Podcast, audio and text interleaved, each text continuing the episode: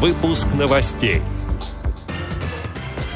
Активистам Ульяновской региональной организации ВОЗ руководство региона подарило новые тифлосредства.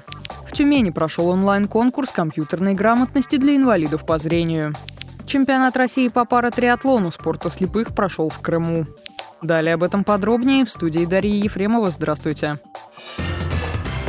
В Ульяновске активным членам ВОЗ губернатор Сергей Морозов вручил новые тифлосредства.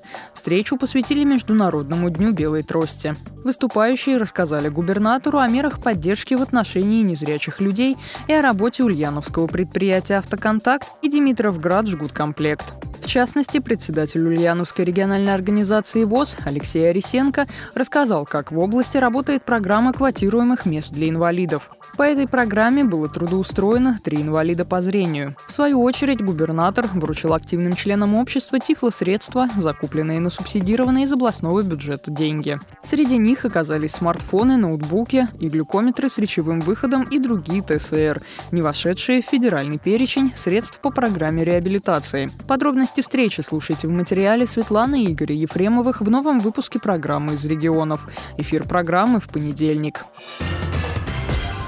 Тюменской областной организации ВОЗ прошел конкурс компьютерной грамотности «Компьютерный калейдоскоп-2020». Состязание проходило в регионе в седьмой раз. Впервые в турнире участвовали школьники от 14 лет. Также на техническом соревновании свои знания показывали ВОСовцы из Екатеринбурга, Челябинска и Кургана. Всего около 40 человек. Из ограничительных мер мероприятия организовали в онлайн-формате. На первом этапе конкурсанты размещали посты в социальных сетях на тему «Роль компьютера в моей жизни» жизни.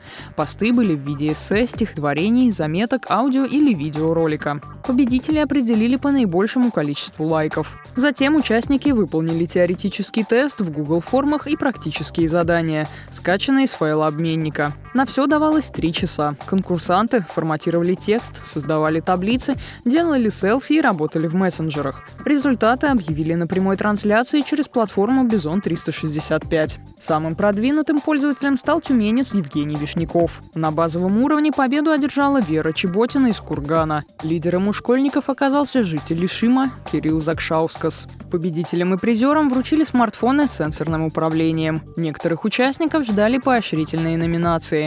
Этим конкурсантам подарили периферийные устройства для персонального компьютера, сообщает общественный корреспондент радио ВОЗ в Тюмени Ирина Алиева.